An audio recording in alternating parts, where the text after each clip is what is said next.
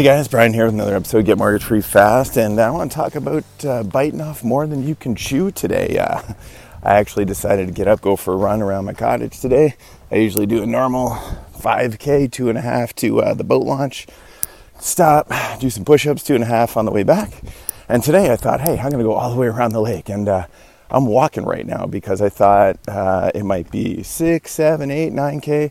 Uh, I've been going for almost 90 minutes now, and I'm just counting the numbers back to my cottage now, and I still think I got another 20 minutes. So, why do I share this with you? Well, because A, I didn't run the whole thing, but I'm still to finish, right? And uh, my wife might be a little upset because I'm probably about 45 minutes late for getting back home, but I'm to finish the job's going to get done and I'm going to feel awesome about doing it. And it's kind of like getting mortgage free fast. Like, listen, you may have a real ambitious plan, and chances are it's not going to work out how you want it to. And you're going to take some dips and turves and topsy turvies and all that kind of stuff. But the reality is, is the destination still worth the journey?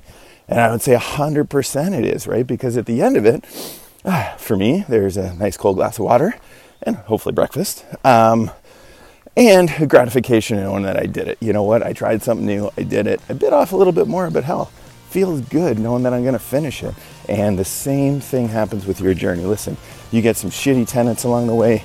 You get something bad that happens that you're not hoping for. Guess what? Your journey might end up taking an extra year or two. Still worth the destination. And it's not so much the destination, but it's who you become along the journey that counts sit with that. All right, make this fabulous day, guys.